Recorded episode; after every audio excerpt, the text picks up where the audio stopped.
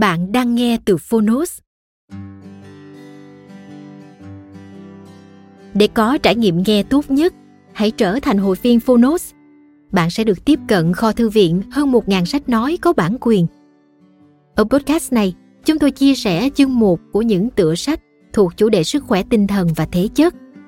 Nếu bạn muốn chăm sóc thật tốt cho cơ thể, tìm sự bình yên cho nội tại và vun đắp cho tâm trí, podcast Sức khỏe thân tâm trí chính là dành cho bạn. Mong rằng bạn sẽ tìm thấy tựa sách phù hợp với bản thân, có thêm nguồn năng lượng tích cực cho cuộc sống. Nếu yêu thích kênh podcast này, hãy tải ứng dụng Phonos để nghe trọn vẹn cuốn sách. Ngoài sách nói, Phonos còn sở hữu hơn 10.000 nội dung giúp bạn phát triển bản thân, chăm sóc tinh thần như podcast, sách tiếng Anh từ Oxford, tóm tắt sách, ebook, thiền, truyện ngủ và nhiều hơn thế nữa. Thông tin chi tiết tại phần mô tả. Còn bây giờ, hãy cùng lắng nghe cuốn sách hôm nay.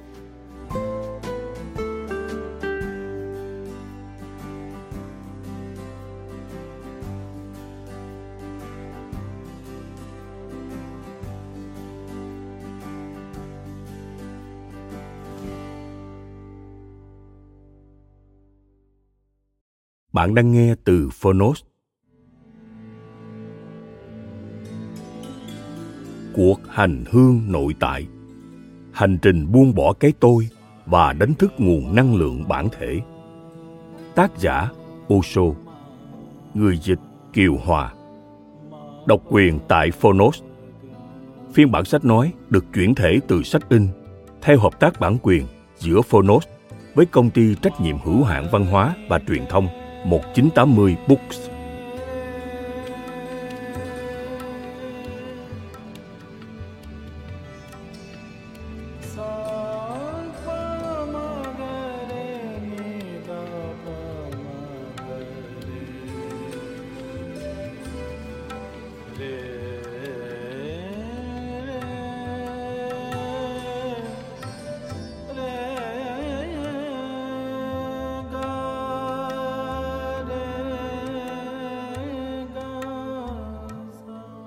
Chương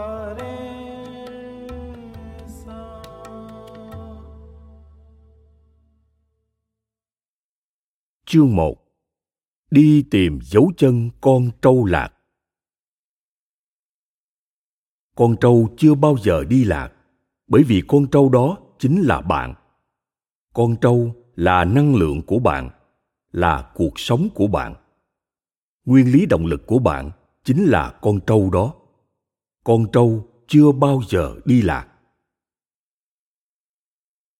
một, Tầm ngưu, Tìm trâu. Rẽ lao vạch cỏ cố công tầm. Non nước đường thênh xa dấu tâm. Tận lực lao tâm tìm chẳng thấy. Rừng sâu rộn rã, điệu ve ngâm. Trên đồng cỏ mang tên thế giới này tôi không ngừng vạch đám cỏ cao ngút sang bên, tìm xem trâu đang ở nơi nào. Men theo những dòng sông vô danh, mãi miết trên những con đường mòn, dẫn vào rặng núi xa xôi. Sức lực tôi suy kiệt, sinh khí tôi tiêu tán, mà vẫn không thể tìm thấy trâu. Chỉ nghe thấy tiếng côn trùng rã rít khắp khu rừng suốt đêm thâu. Luận giải. Con trâu vốn chưa từng đi lạc đâu cần phải tìm kiếm nó làm gì. Tôi không thể tìm thấy con trâu, chỉ vì tôi đã cách ly với bản chất chân thật của chính mình. Khi cảm nhận ý thức trở nên mơ hồ, tôi đã bị mất dấu trâu. Cách xa ngôi nhà của mình, tôi thấy thật nhiều ngã tư đường. Nhưng đường nào mới là hướng đúng đây? Tôi không biết được. Tham lam và sợ hãi, tốt và xấu, bấu víu giữ chân tôi hai. Kiếm tích. Thấy dấu. Lội suối băng ngàn, chân đã chai. Cỏ thơm răng lối, thấy gì đây? Dù cho hang núi sâu thâm thẳm, lỗ mũi rành rành, dễ giấu ai? Dọc theo các bờ sông, dưới tán cây, tôi phát hiện những dấu chân trâu.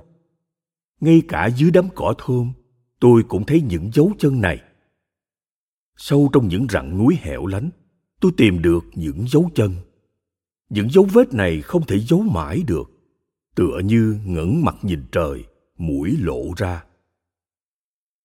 Luận giải. Hiểu thấu lời dạy, tôi nhìn thấy dấu chân trâu. Tôi đã học được rằng, giống như nhiều loại đồ dùng, có thể được chế tác từ một thứ kim loại. Muôn vàng sắc tướng đã được dệt ra từ tấm vải cái tôi nếu như không phân biệt rạch ròi, làm sao tôi có thể nhận thức được cái thực bên trong cái ảo đây? Chân chưa bước qua được cổng, thế nhưng mắt đã phải phân định được đường đi trước rồi. Chúng ta bước vào một cuộc hành hương hiếm thấy. Thập mục ngưu đồ ten bunsop zen, là một phát kiến độc đáo trong lịch sử tiến hóa ý thức nhân loại. Chân lý được bộc lộ bằng nhiều phương thức nhưng luôn bị xem là chưa tỏ tường bất kể ta hiểu theo cách nào. Dù ta biểu lộ chân lý ra sao, nó vẫn lẫn khuất, vẫn mông lung. Đơn giản là, nó ở ngoài phạm vi mô tả. Vào khoảnh khắc bạn biểu đạt chân lý đó bằng lời, ngay tức khắc, bạn cảm thấy thất vọng như thể điểm cốt yếu đã bị bỏ lại sau lưng. Và chỉ còn lại những điều không cốt yếu. Thập mục ngưu đồ đã gắn diễn tả những điều không thể diễn tả thế nên đầu tiên hãy cùng tìm hiểu đôi điều về lịch sử của 10 bức tranh chăn trâu này. Về cơ bản, chỉ có 8 chứ không phải 10 bức tranh. Chúng không thuộc đạo Phật mà thuộc đạo giáo. Không ai rõ khởi nguồn của chúng, không ai biết các bức vẽ đã bắt đầu như thế nào, hay ai là người đầu tiên vẽ ra những bức tranh chăn trâu. Nhưng đến thế kỷ 12, thiền sư Quách Am của Trung Hoa đã vẽ lại tất cả chúng. Và không chỉ dừng lại ở đó, người còn bổ sung thêm hai bức tranh nữa, gia tăng con số tổng từ 8 thành 10 bức họa. Những bức họa đạo giáo chỉ tính đến bức thứ 8, với bức cuối cùng nói về sự trống rỗng, hư vô. Thiền sư Quách Am đã luận ra thêm hai bức cuối. Đó là đóng góp rất đáng giá của thiền tông đối với tâm thức tôn giáo. Khi một người bắt đầu hành trình nội tâm, họ bỏ lại thế giới, bước qua tất cả những chướng ngại trên đường, chối bỏ mọi thứ không còn cần thiết, cốt để điều thiết yếu được tìm và được thấy. Họ cố gắng rũ bỏ mọi gánh nặng, cốt để hành trình nhẹ nhõm hơn. Bởi lẽ hành trình đó hành trình này đây là để hướng tới cao xanh đỉnh cao tối hậu, đỉnh cao nhất trong khả năng của con người hay cực điểm. Họ bỏ lại thế giới, không còn luyến tiếc hồng trần. Và không chỉ thế giới, họ còn buông bỏ tâm thức, bởi tâm thức là nguồn cội của toàn thế giới. Thế giới của dục vọng, thế giới của sự chiếm hữu chỉ là phần vỏ bên ngoài. Phần nhân bên trong chính là tâm thức một tâm thức ham muốn, một tâm thức đầy dục vọng, một tâm thức ganh ghét và ganh đua, một tâm thức ngổn ngang tạp niệm. Đó chính là mầm móng con người ta phủ nhận lớp vỏ bên ngoài, con người ta buông bỏ phần cốt bên trong, con người ta trở nên trống rỗng. Đây là kết quả mà thiền hướng tới. Nhưng vậy đã là kết thúc chưa? Những bức tranh đạo giáo dừng lại ở sự trống rỗng. Nhưng quách am nói, đây chưa phải là điểm tận cùng. Khi con người ta nhập lại thế tục, về lại với nơi chợ búa, chỉ đến khi đó, chu trình mới được hoàn thành, đóng kín lại. Đương nhiên, con người ta trở nên hoàn toàn mới. Con người ta như chưa bao giờ mang theo những điều cũ kỹ. Những điều cũ kỹ đã tan biến hết rồi, tan biến mãi mãi con người ta như được tái sinh, được phục sinh, được tái tạo. Cứ như con người này chưa bao giờ ra đi, cứ như con người này sắp trở thành một tôi mới hoàn toàn. Tươi khỏe và thanh sạch. Con người ta trở lại với thế giới và lại một lần nữa hiện hữu trên đời, nhưng đã sống vượt trên thế tục. Lại một lần nữa, con người ta trở nên bình dị ngày ngày chặt củi, gánh nước từ giếng, tản bộ, ngồi yên, nằm ngủ. Rất đổi bình thường như thế. Sâu tận bên trong, sự trống rỗng vẫn vẹn nguyên, không bị vấy bẩn. Người sống trong thế giới, nhưng thế giới không hiện hữu trong tâm thức người. Thế giới không tồn tại bên trong người. Người là bất khả xâm phạm, tựa như một bông sen hai bức tranh cuối cùng đưa người kiếm tìm chân lý trở lại với hồng trần. Vậy là quách am thiền sư đã làm được một điều tuyệt diệu biết bao. Người đi tới chợ, và không chỉ thế, người mang theo bình rượu, say sưa với đấng thiên liêng để giúp những người khác cũng được say sưa.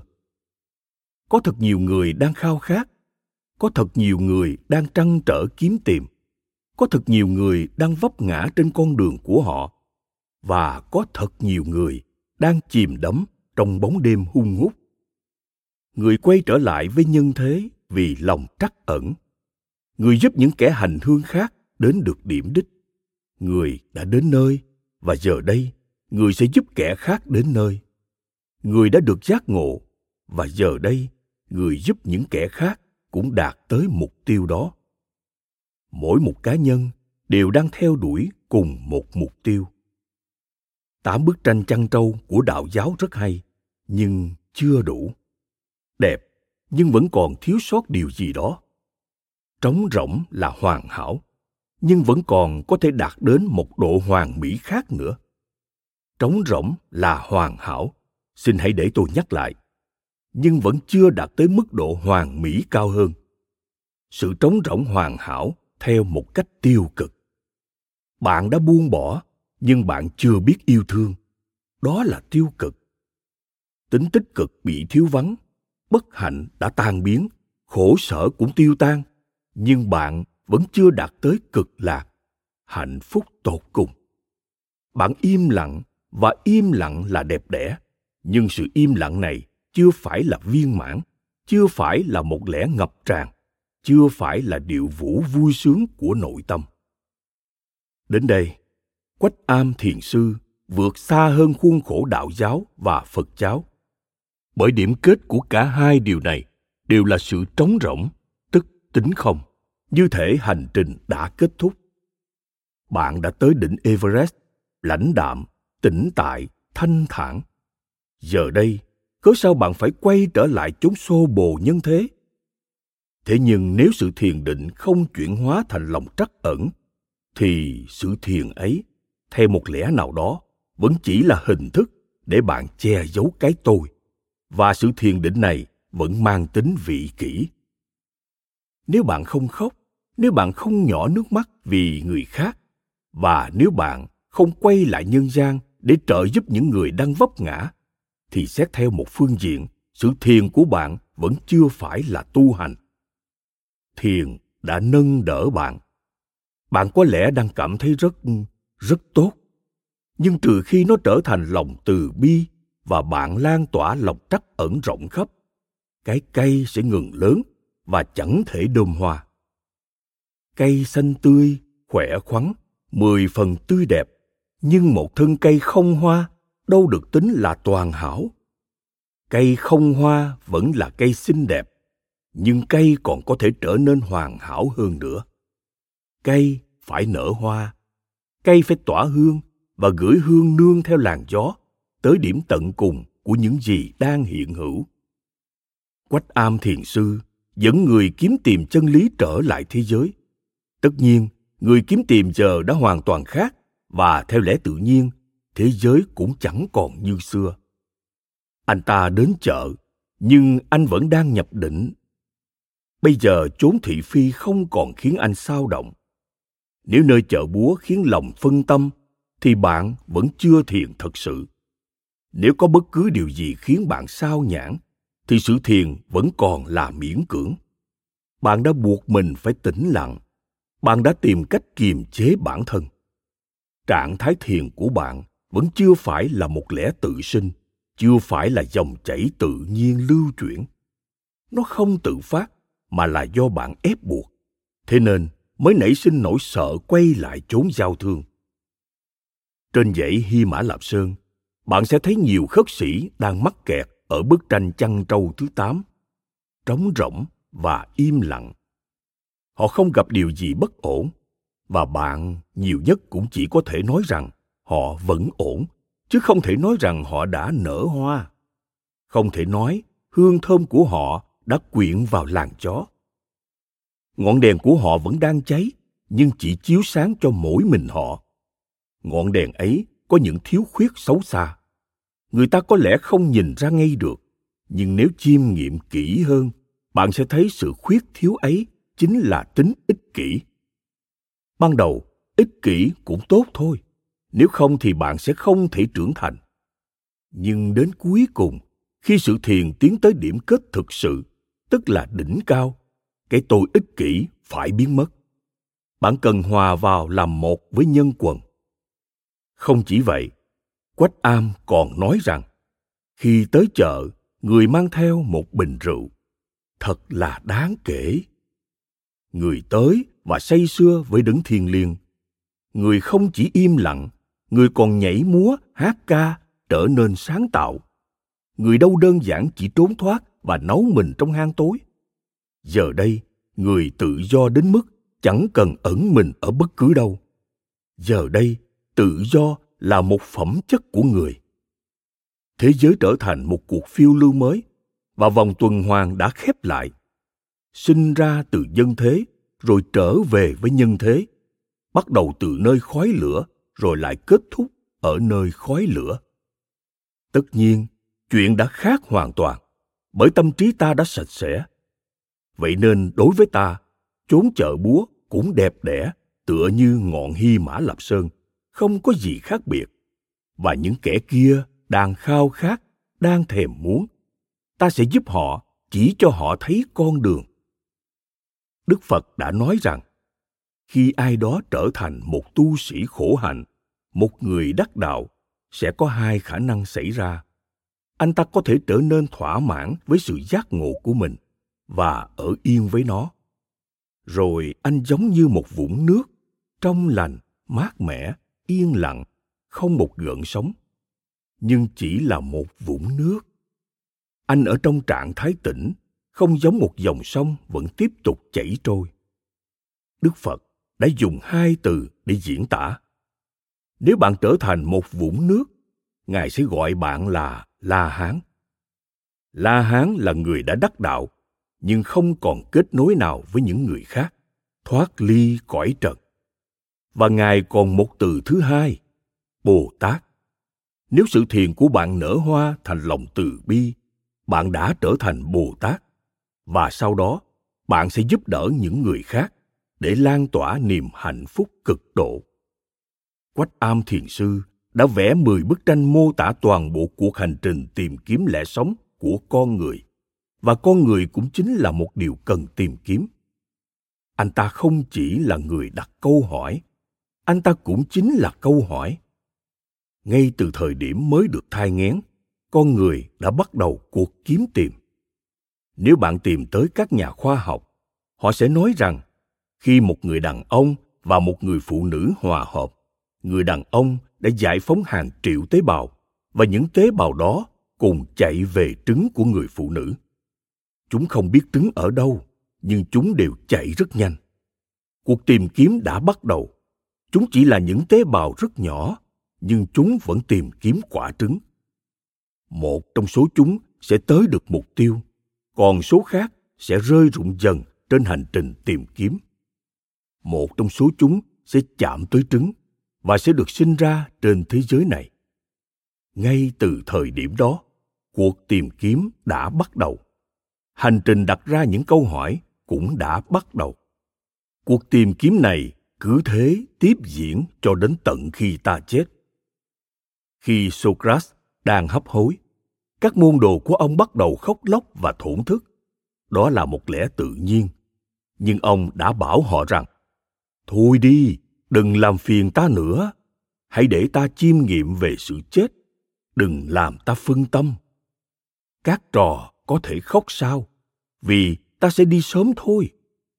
Ngay bây giờ, hãy để ta tìm hiểu xem chết là gì. Ta đã chờ đợi cả cuộc đời cho giây phút này để khám phá chân tướng của cái chết.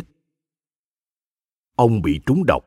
Ông nằm trên giường, trông chờ cái chết, suy ngẫm để hiểu chết là gì. Rồi ông nói với các môn đồ, chân ta đang dần tê dại nhưng ta vẫn là ta như trước. Không có gì bị tước đi khỏi thân ta.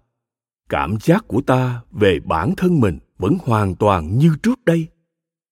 Chân ta không còn cảm giác nữa rồi.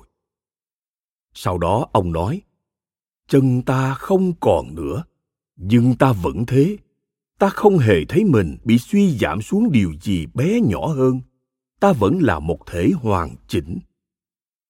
Ông tiếp tục bụng ta đang dần mất cảm giác.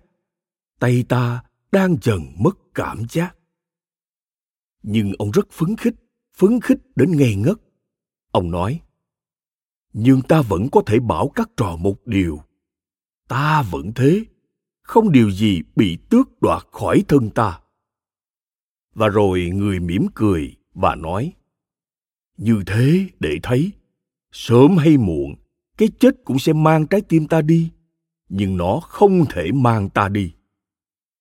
Rồi người nói, đôi tay ta mất cảm giác rồi. Giờ thì ngay cả trái tim ta cũng liệm đi, và đây sẽ là lời cuối của ta, bởi lưỡi ta đang dần tê liệt. Nhưng ta nói với các trò, hãy nhớ, đây là những lời cuối cùng của ta. Ta vẫn y nguyên toàn bộ đây là một cuộc truy vấn về cái chết. Ngay từ thời điểm mới thai nghén cho đến tận đoạn cuối sinh mệnh, con người vẫn luôn ở trong công cuộc kiếm tìm chân lý. Và nếu bạn không định tìm kiếm chân lý, bạn không phải con người. Bạn lạc loài. Rồi, nhiều nhất thì bạn cũng chỉ trông có vẻ giống một con người, chứ không phải là một con người. Nhân tính chỉ hiện hữu ở vẻ ngoài, chứ không tồn tại trong tim bạn vậy nên, đừng bị lung lạc bởi bề ngoài. Khi bạn nhìn vào gương, bạn có thể thấy rằng mình là một con người. Điều đó không chứng minh được điều gì hết. Cuộc truy vấn của bạn phải phát triển tới một tầm cao mà toàn bộ năng lượng của bạn được chuyển hóa vào công cuộc truy vấn này, và bản thân bạn hóa thành một truy vấn. Nếu không, bạn không phải một con người. Đó là sự khác biệt giữa động vật và con người. Động vật chỉ tồn tại, chúng không truy vấn. Không một loài vật nào từng đặt câu hỏi, chân lý là gì, cuộc sống là gì, ý nghĩa của cuộc sống là gì, tại sao chúng ta lại ở đây, chúng ta đến từ đâu, mục tiêu mà định mệnh sắp đặt cho chúng ta là gì. Không một loài cây nào, không một loài chim nào, không một con thú nào lại từng hỏi những điều trên trái đất to lớn này không hỏi, bầu trời mênh mang bao la cũng chưa từng thắc mắc. Đây là vinh quang của con người. Con người nhỏ bé nhưng lớn lao hơn bầu trời, bởi trong con người có một điều độc nhất vô nhị, sự truy vấn nhận thức. Ngay cả bầu trời mênh mông cũng không bao la bằng con người, bởi có lẽ vẫn còn đường chân trời ở đâu đó nhưng lại không tồn tại điểm kết cho cuộc truy vấn nhận thức của con người. Nó là một cuộc hành hương vĩnh cửu, vô thủy, vô chung. Mười bức tranh chăn trâu minh họa cho hành trình truy vấn, sự truy vấn mà tôi gọi là con người. Thiền sư quách am đã vẽ những bức tranh, nhưng người chưa thỏa mãn. Những bức họa tuyệt đẹp, nhưng người vẫn chưa mãn nguyện. Chân lý chính là dù bạn có làm gì đi nữa, bạn vẫn cảm thấy không hài lòng, không thể bộc lộ. Thế là, người đã viết những lời thơ để thay thế. Đầu tiên, người vẽ 10 bức mục ngưu. Cảm thấy không thỏa mãn, người viết tiếp 10 bài thơ ngắn bổ sung ý tứ. Những gì bị thiếu sót trong bức họa, người đều cố gắng gửi gắm vào lời thơ. Một lần nữa, người vẫn cảm thấy chưa thỏa mãn thế là người viết 10 lời luận giải văn xuôi. Tôi biết, rồi người vẫn sẽ chưa toại nguyện, nhưng người chẳng thể làm gì khác nữa. Chân lý quá mênh mông, phương thức biểu đạt lại hạn chế, nhưng người đã gắn tận lực. Chưa từng có ai làm được như vậy trước đây, hay sau này cũng thế.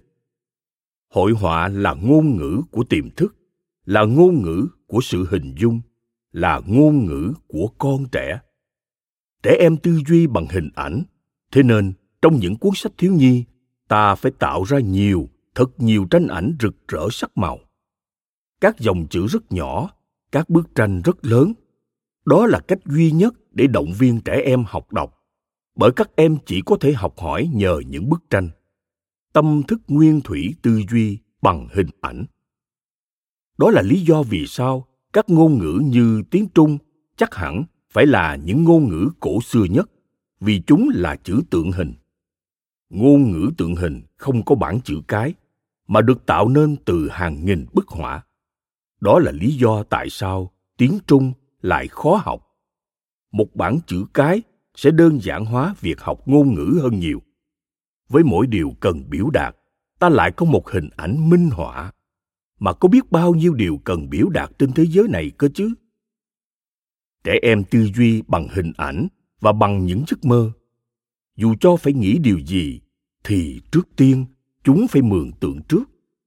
Mọi con người thỏa ban sơ đều tư duy theo lối đó. Đó là ngôn ngữ tiềm thức. Và bạn vẫn đang tư duy tiềm thức. Bất kể bạn đã thông thạo các kiểu ngôn ngữ tới đâu và dù cho những lập luận của bạn chặt chẽ thành thục đến mức nào, thì khi đêm về, bạn vẫn mơ bằng những hình ảnh. Càng tư duy theo lối nguyên thủy, các hình ảnh của bạn càng rực rỡ sắc màu. Càng học theo tư duy khai hóa, các hình ảnh càng nhạt nhòa phai phôi. Dần dần, những bức hình chỉ còn thuần đen và trắng.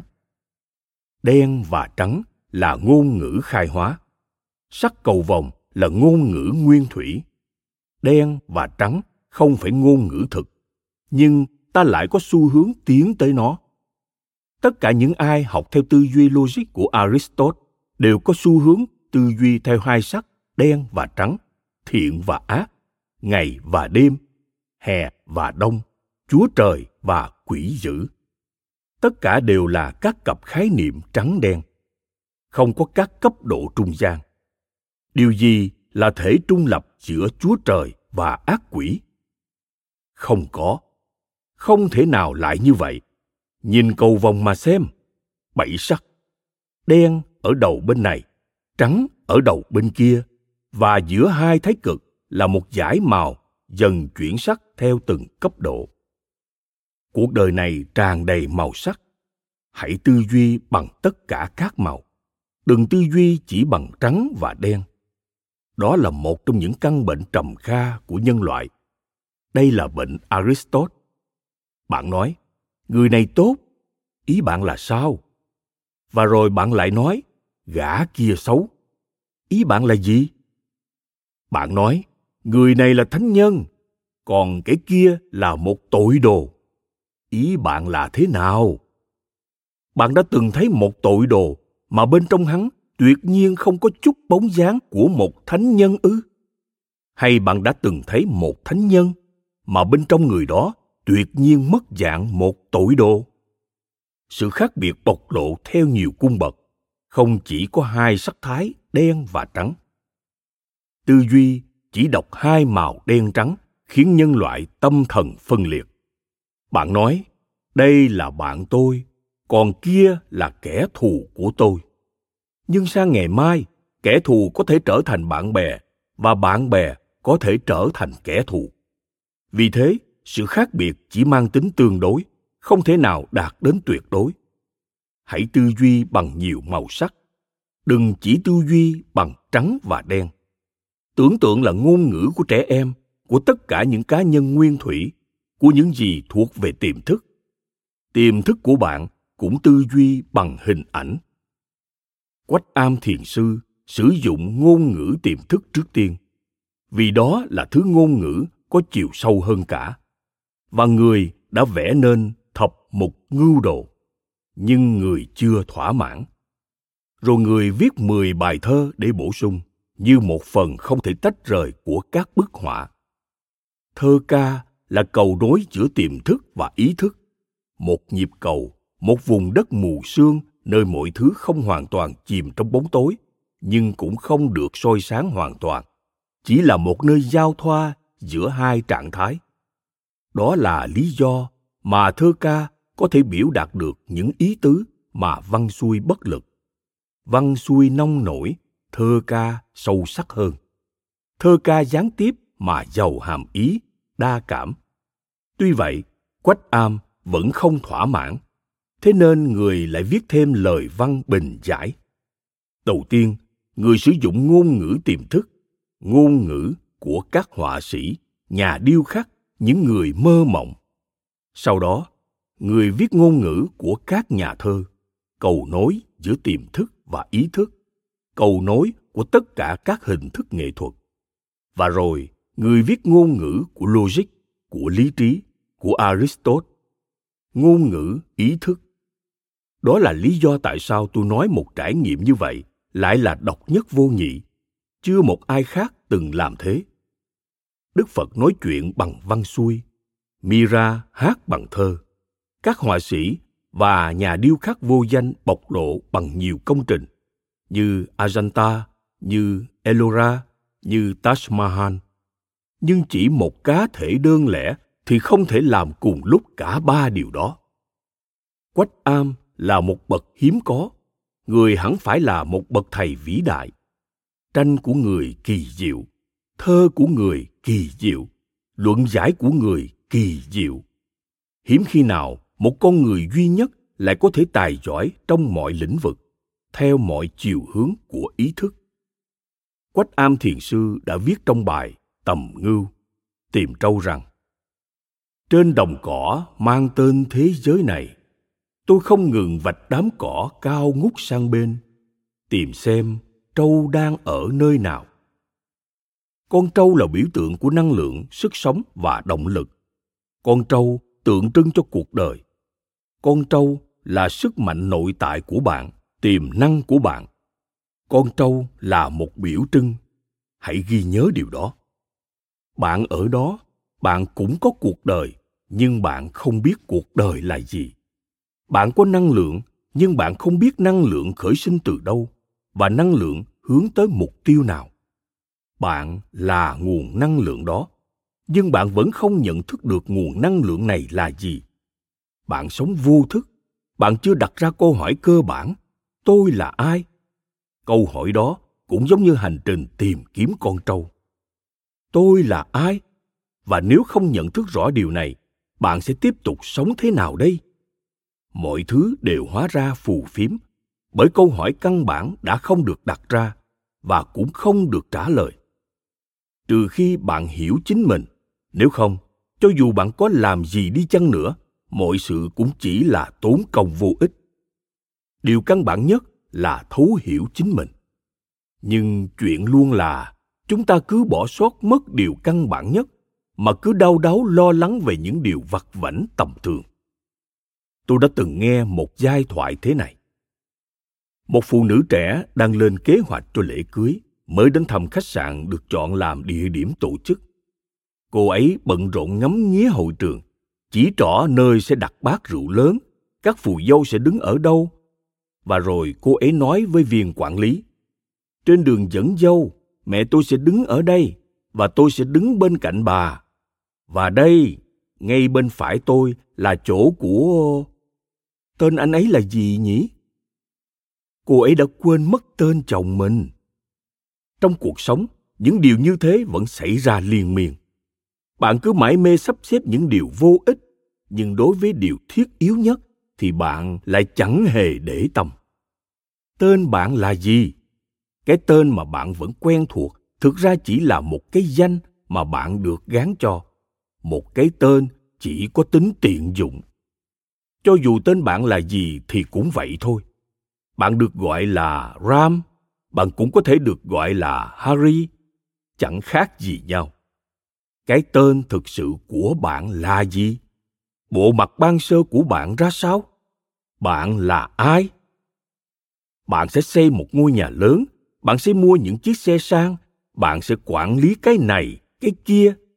Và khi chết đi bạn sẽ để lại một khoản tiền lớn trong ngân hàng. Toàn là những điều không thiết yếu, và chẳng bao giờ giúp bạn hiểu ra bản chất mình là ai. Con trâu là nguồn năng lượng của bạn. Nguồn năng lượng lạ kỳ tạo nên bạn mà chính bạn còn chưa biết đến.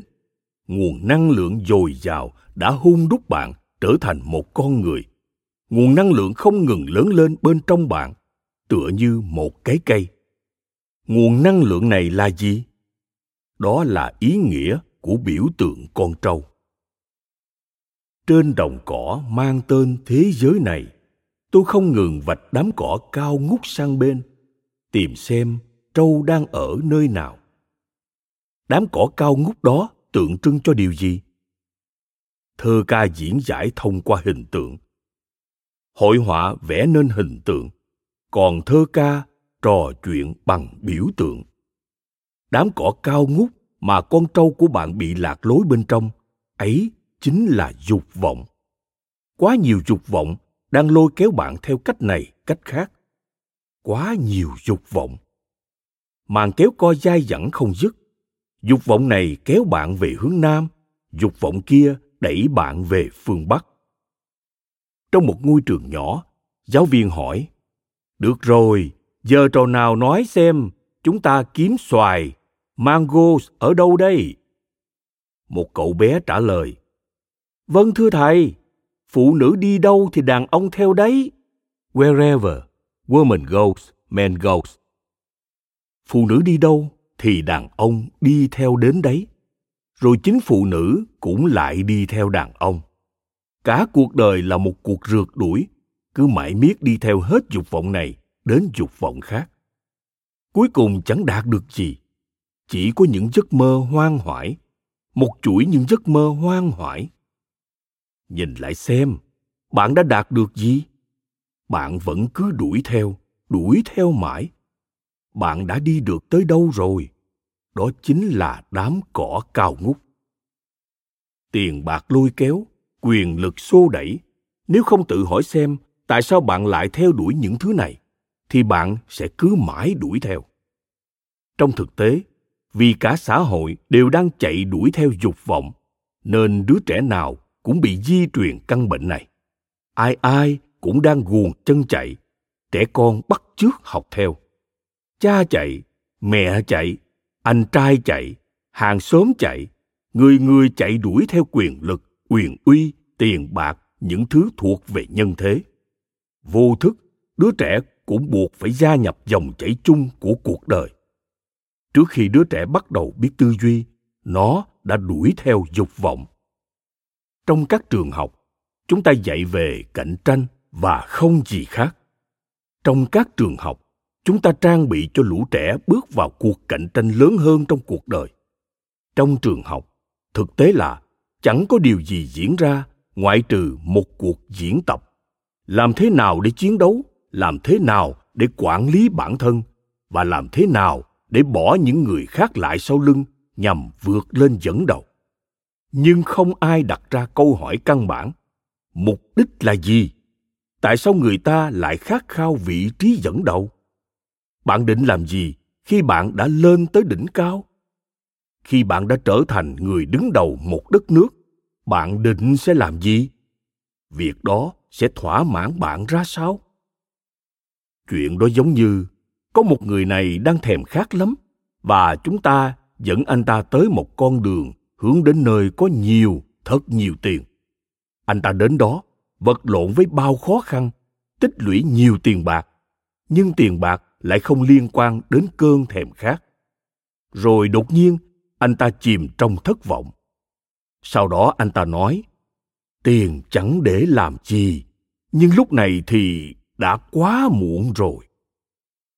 Hãy xem sâu thẳm trong lòng, điều bạn cần là gì, và rồi lao động siêng năng để đạt được nó, làm việc thông minh để đạt được nó. Nhưng trước tiên, hãy xem trong sâu thẳm, điều bạn cần là gì đã. Bạn chỉ có thể nhận ra nhu cầu sâu kín của mình khi bạn hiểu rõ bản thân mình là ai. Nếu hiểu được nguồn năng lượng của mình, bạn sẽ hiểu được điều gì có thể giúp bạn thỏa mãn. Nói cách khác, nếu không hiểu rõ chính mình, con người ta sẽ chỉ guồn chân miết mãi một cuộc rượt đuổi gần như điên rồ. Hãy ngừng lại bên đường, suy ngẫm một chút, cân nhắc lại xem bạn đang làm gì, tại sao bạn lại làm điều đó. Đừng mãi đuổi theo trong cơn mê sản bởi càng chạy đuổi, bạn càng phải chạy nhanh hơn. Sự theo đuổi khiến bạn từng bước từng bước một, đánh mất khả năng dừng lại. Bạn sẽ cứ làm hết việc này đến việc khác, điều đó trở thành một thói quen. Và nếu từ bỏ thói quen này, bạn sẽ thấy như mình không tồn tại. Tôi biết những người đã kiếm được rất nhiều tiền, đủ để nghỉ hưu. Suốt cuộc đời, họ vẫn cứ nói mãi rằng, chừng nào họ kiếm được khoản tiền như thế, họ sẽ nghỉ hưu. Nhưng họ đâu có nghỉ hưu tôi biết một người này. Trong 20 năm qua, nhiều lần tôi đã ở cùng ông ấy.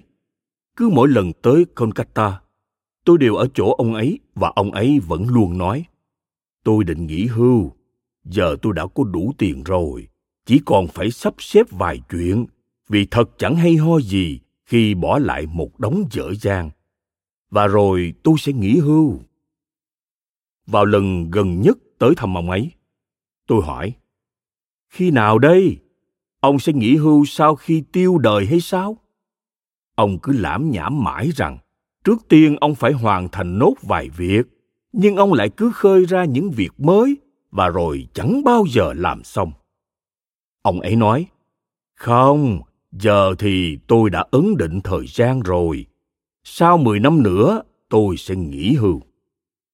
Lúc đó, ông ấy sáu mươi tuổi. Còn giờ thì ông chết rồi. Ông đã làm việc chăm chỉ và sống như một kẻ ăn mày. Chỉ mong mỏi đến một ngày nào đó, ông sẽ được tận hưởng thành quả của mình. Nhưng đến khi ông có tiền, ông lại ám ảnh với khao khát có nhiều và nhiều tiền hơn nữa. Cần phải hiểu được một điều rất căn bản. Những điều này sẽ không thỏa mãn được mong muốn của bạn, bởi chúng không phải là những nhu cầu cơ bản. Con người ta cần một điều gì đó khác nhưng cái điều khác này, bạn phải tìm kiếm ở bên trong mình. Không ai khác có thể chỉ hướng cho bạn. Bạn nắm giữ định mệnh từ bên trong. Bạn có bản kế hoạch từ bên trong. Trước khi bạn bắt đầu chạy theo thứ gì đó, điều cơ bản nhất là hãy nhắm mắt lại, trở nên đồng điệu với bản thân, với nguồn năng lượng của bạn và lắng nghe nó. Và bất kể nguồn năng lượng của bạn nói gì những điều đó đều tốt cho bạn. Rồi bạn sẽ được thỏa nguyện. Dần dà, bạn sẽ tiến đến gần hơn gần hơn nữa, tiến tới trạng thái bung nở khai hoa của mình. Nhưng con người e ngại sống đúng là mình. Con người e ngại là chính mình. Vì nếu thử là chính mình, bạn sẽ trở nên đơn độc. Mỗi một con người đều là duy nhất và đơn độc. Nếu cố làm chính mình bạn sẽ cảm thấy đơn độc. Vì thế, mọi người hùa theo những người khác, tức đám đông. Họ hợp thành một thể với đám đông. Ở đó, họ không cảm thấy cô đơn mà được bao quanh bởi rất nhiều người. Nếu thiền, bạn sẽ đơn độc. Nhưng nếu phát điên vì tiền, bạn sẽ không bao giờ cô đơn. Cả thế giới đều như vậy cả. Nếu cố trở thành người ngoan đạo, bạn sẽ cô đơn nhưng nếu theo đuổi chính trị và quyền lực, thì bạn sẽ chung bước với cả thế giới, không bao giờ bị bỏ lại lẻ loi. Mọi người sợ cô đơn. Mọi người có thể không bao giờ hiểu chính mình, nếu như họ vẫn sợ sự đơn độc. Họ có thể không bao giờ tìm ra con trâu. Walter kaufman đã đúc kết được một từ để diễn tả về một nỗi sợ hãi vẫn luôn tồn tại nhưng chưa từng có từ ngữ nào diễn tả được. Ông gọi nó là decidophobia hội chứng sợ phải ra quyết định. Một người sợ phải tự quyết định bất cứ việc gì là người mắc chứng decidophobia họ để người khác quyết định thay họ, sau đó họ không phải mang vác trách nhiệm. Bạn vô tình sinh ra trong một gia đình theo đạo hindu hoặc cơ đốc. Rồi bạn để cha mẹ mình quyết định tôn giáo của bạn. Sao mà cha mẹ bạn lại quyết định tôn giáo của bạn được? Họ là ai mà có thể quyết định tôn giáo của bạn? Và làm sao mà tôn giáo lại được quyết định dựa trên sự ra đời của một đứa trẻ? Sự ra đời không hề liên quan đến tôn giáo. Sao mà sự ra đời của bạn có thể quyết định được điều gì? Cha mẹ bạn quyết định tôn giáo của bạn, rồi cứ thế và bạn sẽ quyết định tôn giáo của các con bạn. Cứ dựa dẫm phụ thuộc như vậy, chắc hẳn trong bạn đang tồn tại một nỗi sợ phải tự quyết định rất sâu sắc. Nỗi sợ rằng, nếu như bạn tự quyết định thì ai mà biết được đó có thể là một quyết định sai lầm. Tốt nhất là cứ để những người khác quyết định. Họ hiểu biết nhiều hơn, họ giàu kinh nghiệm hơn. Hãy để truyền thống quyết định hãy để xã hội quyết định. Hãy để các chính trị gia quyết định. Hãy để các linh mục quyết định. Chắc chắn một điều là, khi người khác quyết định, bạn không phải chịu trách nhiệm gì về việc ra quyết định đó. Thế rồi, mọi người cứ nghe theo người khác, và mọi người cứ dần mất đi cá tính của chính mình. Có hai cách né tránh việc ra quyết định. Một cách là để người khác quyết định cách khác là không bao giờ ra quyết định. Đơn giản là thả trôi. Hai cách là như nhau, vì mục đích đơn giản chỉ là tránh trách nhiệm phải ra quyết định. Các thế hệ mới đã chọn giải pháp sau, thả trôi. Những thế hệ già hơn thì chọn cách đầu tiên để người khác quyết định. Bạn có thể không để cha mình quyết định, nhưng điều đó không có nghĩa là bạn sẽ tự quyết định bạn đơn giản chỉ thả trôi. Bạn có lẽ làm điều này điều khác, và dù cho có chuyện gì xảy ra, bạn vẫn chỉ là một thanh gỗ trôi dạt dù là cách nào, hành trình tìm kiếm của bạn cũng sẽ trở nên bất khả thi. Cuộc tìm kiếm tương đương với sự quyết đoán.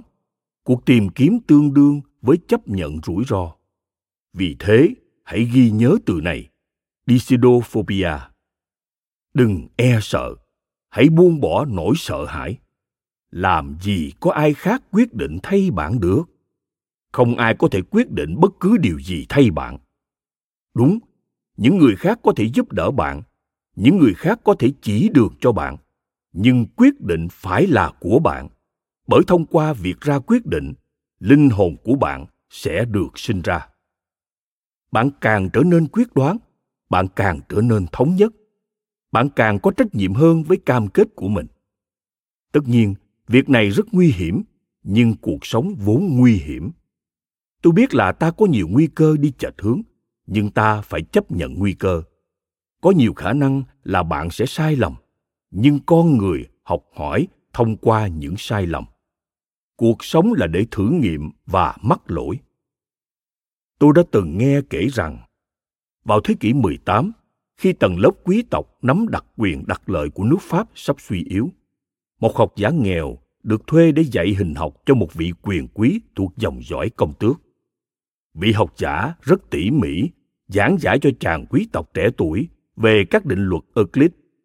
Nhưng cứ mỗi khi ông ngừng lại, chàng quý tộc lại mỉm cười hòa nhã và nói: "Thầy đáng kính, tôi không thể tin theo thầy được."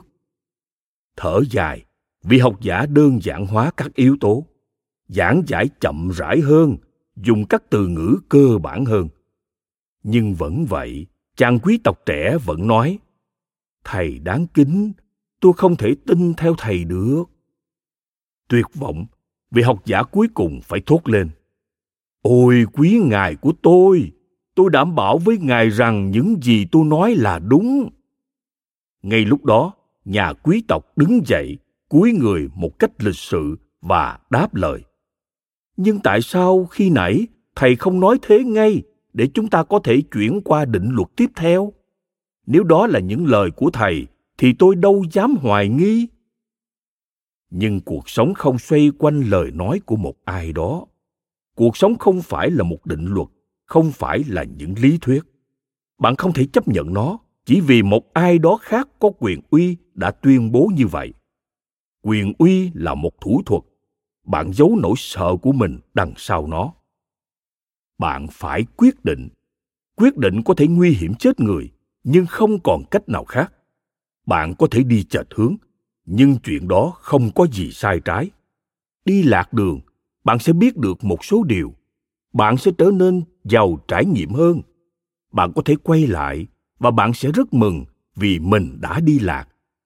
Lý do là vì có rất nhiều điều mà ta chỉ có thể học được khi đi lạc. Có hàng triệu thứ mà ta chỉ có thể học nếu đủ can đảm để mắc sai lầm. Hãy nhớ một điều duy nhất.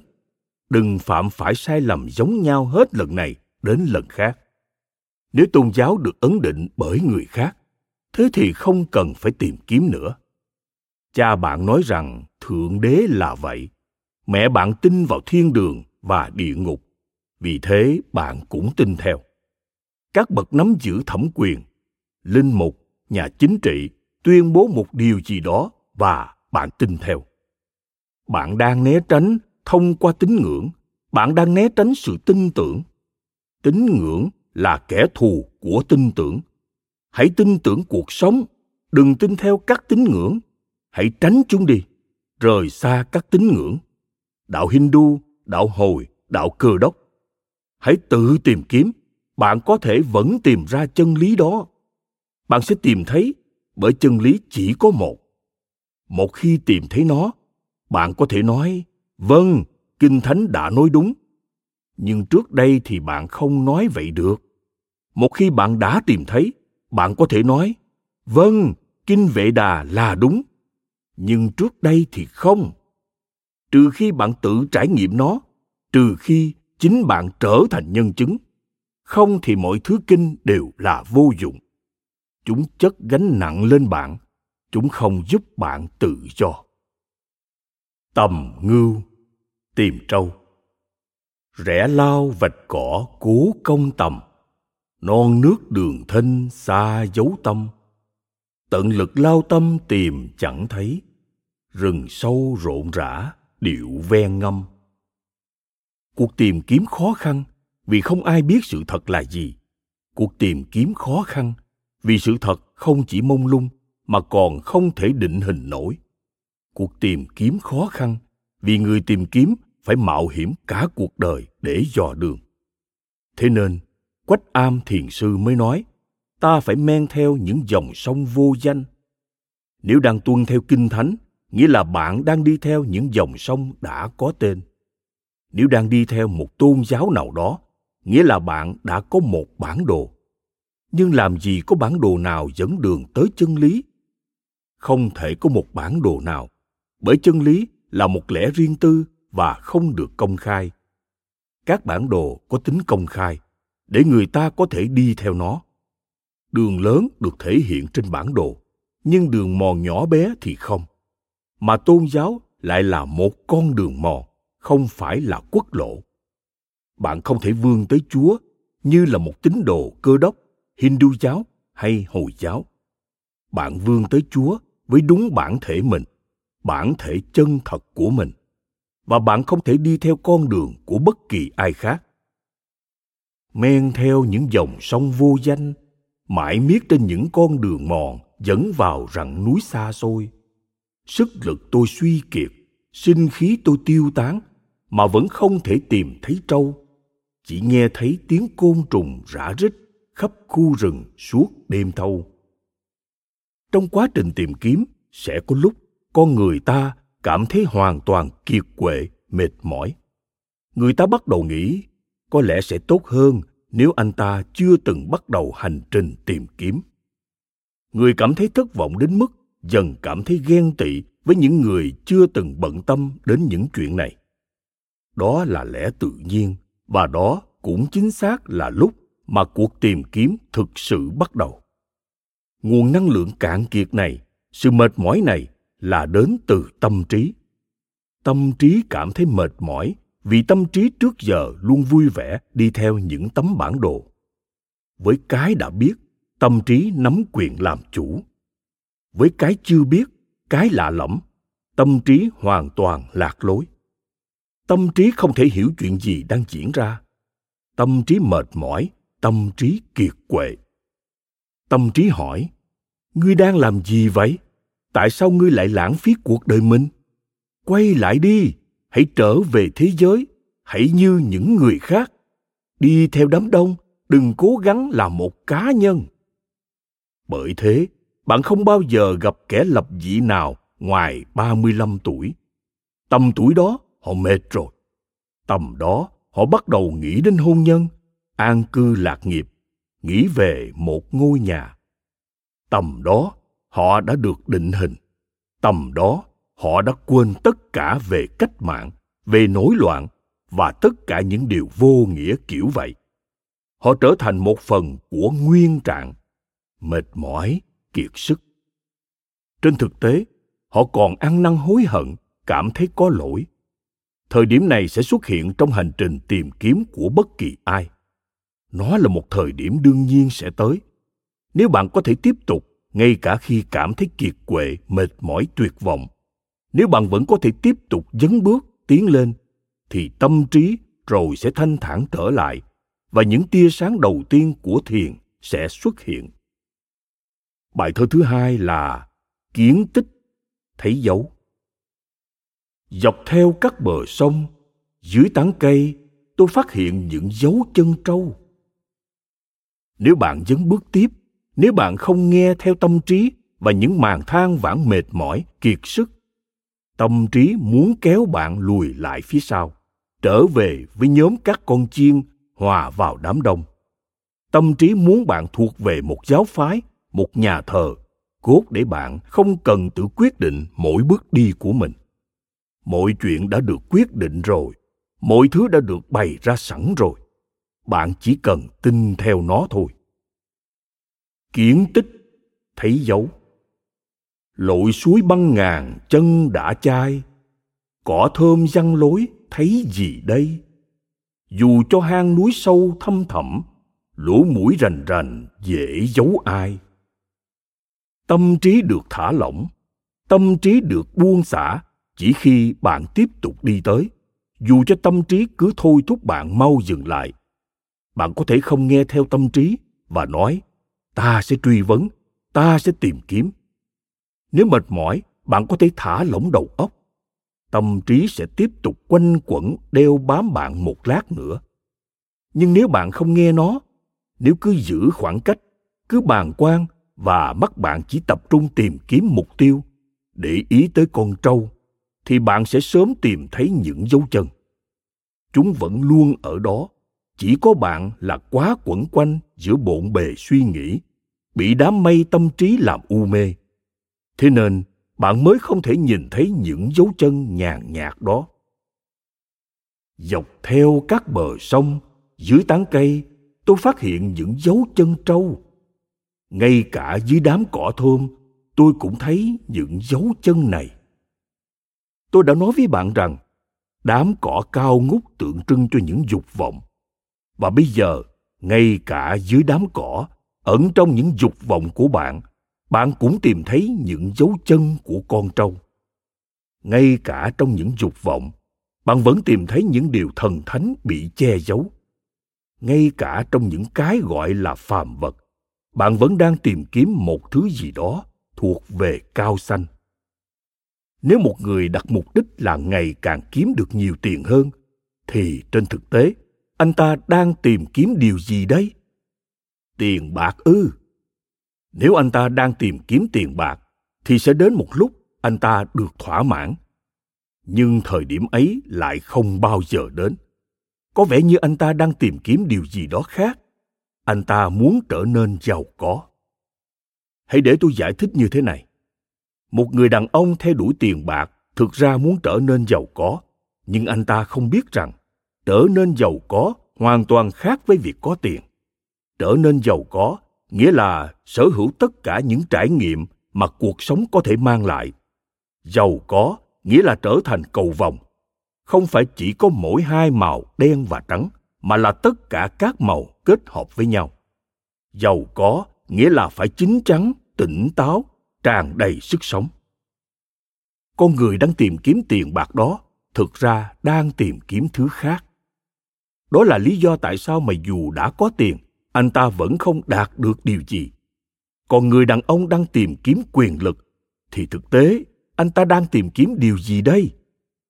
Anh ta muốn trở thành chúa tể. Theo lời anh ta, trên trần gian này, nếu bạn có quyền lực, thì bạn coi như cũng là một chúa tể công cuộc săn tìm quyền lực của anh ta đã lấn át sự tìm kiếm ngoan đạo.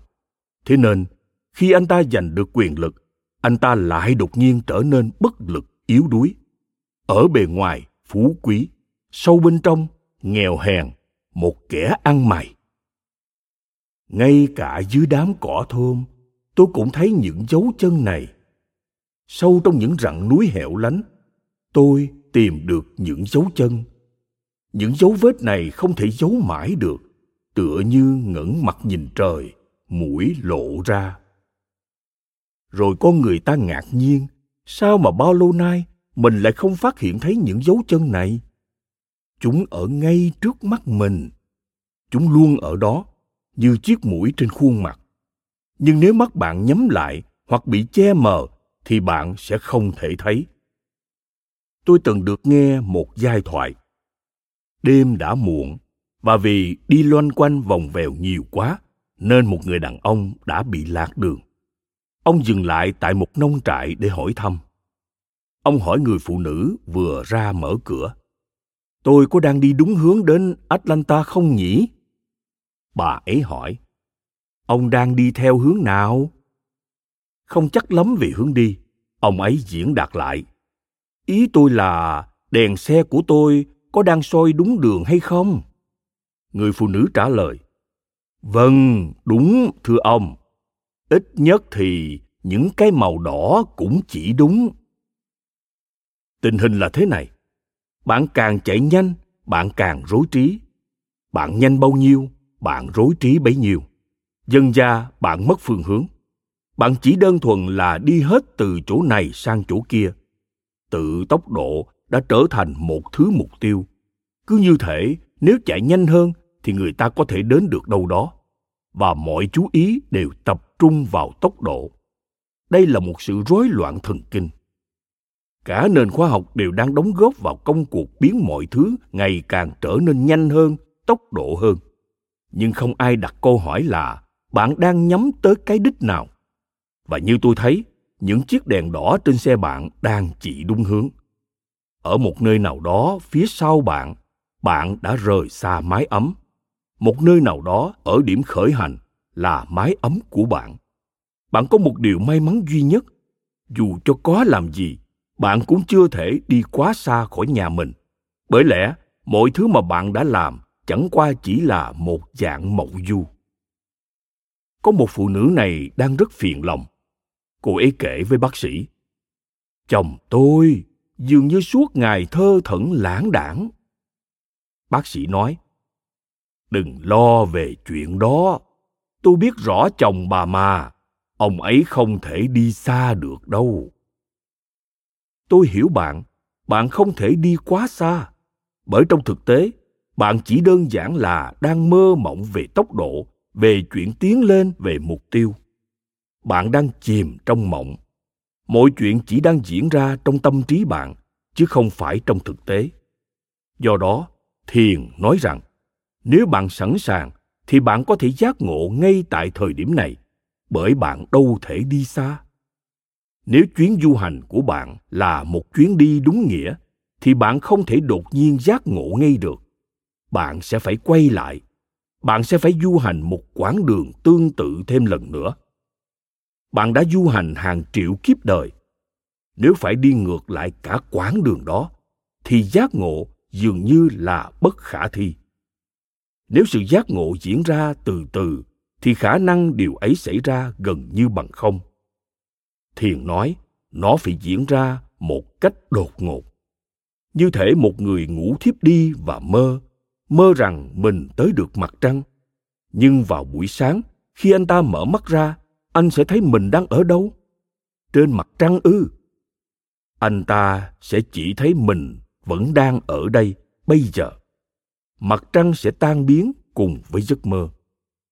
Nhân gian là một giấc mơ. Không có nghĩa là nó không tồn tại.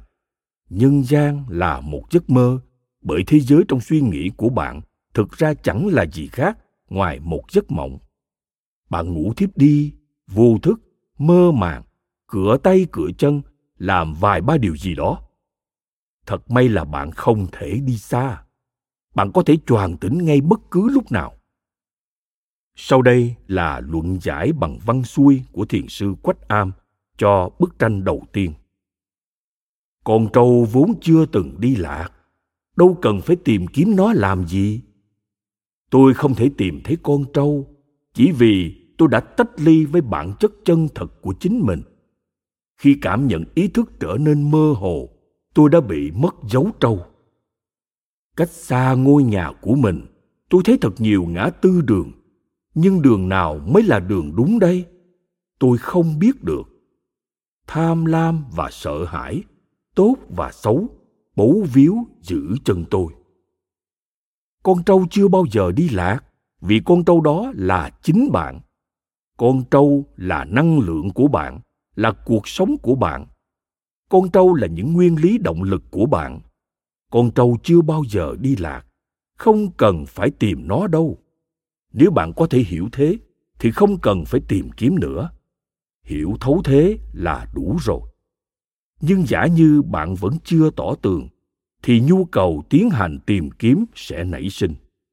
Cuộc tìm kiếm sẽ không giúp bạn với tới mục tiêu, vì mục tiêu chưa bao giờ lạc đi đâu cả tìm kiếm chỉ giúp bạn buông bỏ tham lam, sợ hãi, sự chiếm hữu, thói ganh tị, nỗi căm hờn, cơn tức giận. Tìm kiếm chỉ giúp bạn gỡ bỏ các chướng ngại, và một khi các chướng ngại không còn nữa, đột nhiên con người ta nhận ra rằng mình vẫn luôn ở đây, mình chưa bao giờ đi đâu khác. Vì vậy, toàn bộ hành trình tìm kiếm là loại bỏ theo một nghĩa nào đó. Nó giống như khi ai đó cố tạc một bức tượng từ một khối cẩm thạch. Anh ấy làm gì vậy? Anh ta chỉ đơn giản là loại bỏ những phần không cần thiết khỏi khối đá và dần dần hình ảnh sẽ xuất hiện. Michelangelo đang tạc một bức tượng chúa và một người lên tiếng. Tác phẩm của ông thật tuyệt. Ông ấy trả lời, tôi không làm gì cả. Chúa đang ẩn náu bên trong khối cẩm thạch này và tôi chỉ đơn giản là giúp người phát lộ. Người đã ở đó rồi, chỉ là có hơi nhiều đá. Cái không cần thiết từng ở đây, và tôi đã đẽo bỏ phần không cần thiết. Tôi chỉ đơn thuần tìm ra người, tôi không tạo ra người. Thực ra những người thợ xây đã vứt bỏ khối cẩm thạch. Khi dạo quanh nhà thờ đang thi công, michelangelo đã hỏi những người thợ tại sao lại vứt bỏ khối cẩm thạch đó? Họ nói, nó vô dụng. Thế là ông mang khối đá đi, và một trong những bức tượng đẹp nhất về chúa đã được tạc nên từ đó. Michelangelo từng nói, khi tôi bước qua khối đá này, chúa đã gọi tôi. Ẩn mình bên trong khối đá, người nói, michelangelo, hãy tới và giải thoát ta. Tôi chỉ xử lý phần loại bỏ con trâu vốn đã ở đây. Người tìm kiếm chính là thứ được kiếm tìm. Chỉ là có vài thứ không cần thiết đang vây quanh bạn. Cuộc tìm kiếm là sự loại bỏ. Hãy buông bỏ sự dư thừa và khám phá ra chính mình trong ánh hào quang. Lời luận giải cho bức tranh thứ hai. Hiểu thấu lời dạy, tôi nhìn thấy dấu chân trâu. Tôi đã học được rằng, giống như nhiều loại đồ dùng có thể được chế tác từ một thứ kim loại. Muôn vàng sắc tướng đã được dệt ra từ tấm vải cái tôi. Nếu như không phân biệt rạch ròi, làm sao tôi có thể nhận thức được cái thực bên trong cái ảo đây? Chân chưa bước qua được cổng, thế nhưng mắt đã phải phân định được đường đi trước rồi. Hiểu thấu lời dạy, tôi nhìn thấy dấu chân trâu. Hiểu thấu lời dạy các vị đức phật, hàng triệu vị đức phật đã luôn ở trên trái đất này. Họ đều dạy cùng một điều. Họ không thể dạy điều nào khác. Chân lý chỉ có một, còn diễn giải về chân lý mới có nhiều. Chân lý chỉ có một, họ đều đã nói về nó. Giờ, nếu bạn cố hiểu, bạn sẽ có thể nhìn thấy vết chân trâu. Nhưng thay vì hiểu thấu, bạn lại cố đi theo. Và thế là bạn bỏ lỡ mất. Đi theo không phải là hiểu thấu. Hiểu thấu là một điều rất rất sâu sắc. Khi hiểu, bạn không hóa thành phật. Khi hiểu, tự bản thân bạn là phật. Khi hiểu, bạn không trở thành một tín đồ cơ đốc. Khi hiểu, chính bạn trở thành đức chúa. Khác nhau vô cùng lớn. Đi theo một lần nữa là hội chứng sợ ra quyết định decidophobia đi theo hàm nghĩa rằng, giờ đây tôi đơn giản sẽ đi theo một cách mù quáng. Giờ đây sẽ chẳng còn câu hỏi nào về quyết định của riêng tôi. Giờ đây bạn đi đâu là tôi theo đó. Hiểu thấu lại là, dù bạn có nói gì, tôi cũng sẽ lắng nghe, tôi sẽ suy ngẫm. Và nếu tôi hiểu thấu, đồng điệu với sự hiểu thấu của bạn, thì tôi sẽ đi theo sự hiểu thấu của mình có thầy cô chỉ đường dẫn lối là một điều tốt. Đừng bấu víu họ. Đi theo là một sự bấu víu để thoát khỏi nỗi sợ hãi, chứ không phải để thấu hiểu. Một khi trở thành một người chỉ biết đi theo, bạn sẽ mất dấu chân trâu. Một khi bạn trở thành một người đi theo, điều chắc chắn là bạn không truy vấn thêm nữa. Bạn có thể trở thành một người tin vào thần linh và nói, tôi tin có thượng đế trên đời bạn có thể trở thành một người vô thần và nói, tôi không tin vào thượng đế, tôi là người theo thuyết vô thần. Nhưng trong cả hai trường hợp, bạn đều đã đi theo một giáo lý, một tín ngưỡng. Bạn đã hòa vào quần chúng, một đám đông. Sự tìm kiếm mang tính cá nhân đầy rẫy hiểm nguy. Con người ta phải một mình bước đi trên hành trình đó, nhưng đây cũng chính là vẻ đẹp của chuyến đi. Trong cô đơn sâu thẳm chỉ trong sự cô đơn sâu thẳm, nơi mà không một ý nghĩ nào hiện diện, những lẽ thiêng liêng mới tìm đến bạn, lộ diện trước mắt bạn. Trong cô đơn sâu thẳm, trí tuệ trở thành ngọn lửa tỏa sáng. Trong cô đơn sâu thẳm, sự an tĩnh và phước lành bao quanh bạn. Trong cô đơn sâu thẳm, đôi mắt mở ra, con người bạn hiển lộ. Tìm kiếm là hành trình cá nhân tôi đang làm gì ở đây? Tôi đang cố gắng biến bạn trở thành một cá nhân độc lập. Bạn sẽ muốn trở thành một phần của đám đông. Bạn sẽ muốn vậy vì cứ đi theo như một kẻ mù mới dễ chịu và tiện lợi làm sao. Nhưng tôi không ở đây để biến bạn thành kẻ mù quáng. Tôi không ở đây để bạn bám víu vào tôi. Bởi sau đó, tôi sẽ chẳng có ích gì với bạn nữa tôi sẽ để bạn gần gũi tôi, nhưng sẽ không để bạn bám víu tôi. Tôi sẽ để bạn hiểu thấu tôi theo bất cứ cách nào khả dĩ, nhưng tôi sẽ không để bạn tin theo tôi. Sự khác biệt tuy rất tinh tế, nhưng lại là khác biệt rất lớn. Và hãy giữ mình tỉnh táo, bởi tâm trí bạn có xu hướng trút mọi trách nhiệm lên tôi. Khi bạn nói, tôi đầu hàng, đó không phải là đầu hàng và không tin tưởng nữa mà là đầu hàng vì sợ phải ra quyết định, vì sợ hãi, vì sợ phải đơn độc. Không, tôi không ở đây để bôi trơn cho hành trình của bạn, bởi hành trình ấy không thể thoải mái dễ dàng được. Nó phải khó khăn, nó phải nặng nhọc, nó phải leo dốc. Và trong khoảnh khắc cuối cùng, trong khoảnh khắc sau cùng mà người theo thiền tông gọi là satori, tức sự khai sáng thì tôi thậm chí cũng sẽ không ở đó cùng với bạn. Tôi chỉ đi cùng bạn tới cổng. Khi bạn bước qua cổng, bạn phải bước vào một mình. Thế là, trên suốt quãng đường, tôi phải giúp bạn có khả năng chịu đựng được cô đơn. Tôi phải giúp bạn buông bỏ nỗi sợ, giúp bạn trở nên quyết đoán, tin tưởng cuộc sống. Không cần bất cứ một sự tin tưởng nào khác. Tin tưởng cuộc sống và điều đó tự nhiên sẽ đưa bạn đến với điều tối thượng, đến với chân lý, đến với lẽ thiêng liêng, hoặc đến với bất kỳ điều gì tùy theo cách bạn đặt tên. Dòng sông cuộc đời đang trôi chảy về đại dương. Nếu tin tưởng, bạn chảy hòa vào dòng sông. Bạn vốn đã nhập vào dòng sông, nhưng vẫn đang bám vào mấy rễ cây chết trên bờ. Hoặc rằng, bạn cố vật lộn bơi ngược dòng chảy bám víu vào sách thánh, bám víu vào tín ngưỡng, bám víu vào giáo lý, không để dòng sông đưa bạn đi. Hãy buông bỏ mọi giáo lý, mọi tín ngưỡng, mọi sách thánh. Cuộc sống là cuốn kinh duy nhất, kinh thánh duy nhất. Tin tưởng cuộc sống và để cuộc sống cuốn bạn tới đại dương, tới điều tối thượng. Hôm nay thế là đủ rồi. Cảm ơn các bạn đã lắng nghe podcast ngày hôm nay. Podcast này được sản xuất bởi Phonos, ứng dụng sách nói và phát triển bản thân dành cho người Việt. Tải ứng dụng để nghe đầy đủ nhất các nội dung với chất lượng âm thanh chuẩn điện ảnh. Hẹn gặp lại ở những tập tiếp theo.